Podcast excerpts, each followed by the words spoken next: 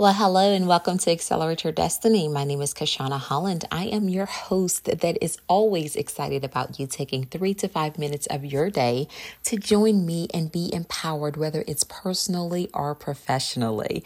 Well, let's talk a little bit about failure. You know, when I think about this word, I think about how we have really kind of sprinkled sugar on the word fail. We've done everything that we can to make sure that people don't feel inadequate or they don't they don't feel less than, if you will, um, if they have fallen. But I want to really encourage you to kind of embrace this word, not because you are a failure or not because I want you to think of yourself as, you know, someone who is a failing or who will fail, but more so because I want you to think that think of this word as a word that actually gives you the leverage that you need to take your game to the next level. You see, it's with failure that it actually pushes us.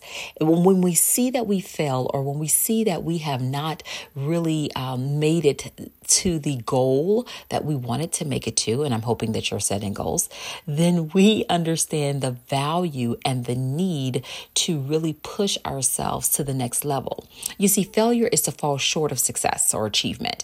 That means that I have got to, for myself, define what that achievement or that success looks like in order to get there. But if you have not defined it for yourself and you've defined it by looking at everyone else's, then you have missed the mark. You have missed the mark and you have failed.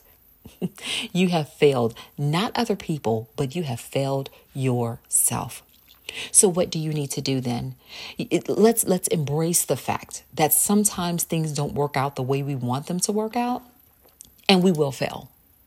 But here's the thing. What will you do on the other side of failure?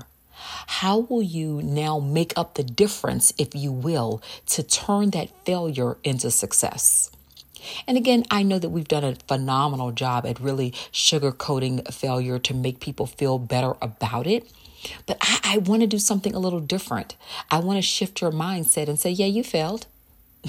now, what are you going to do about it?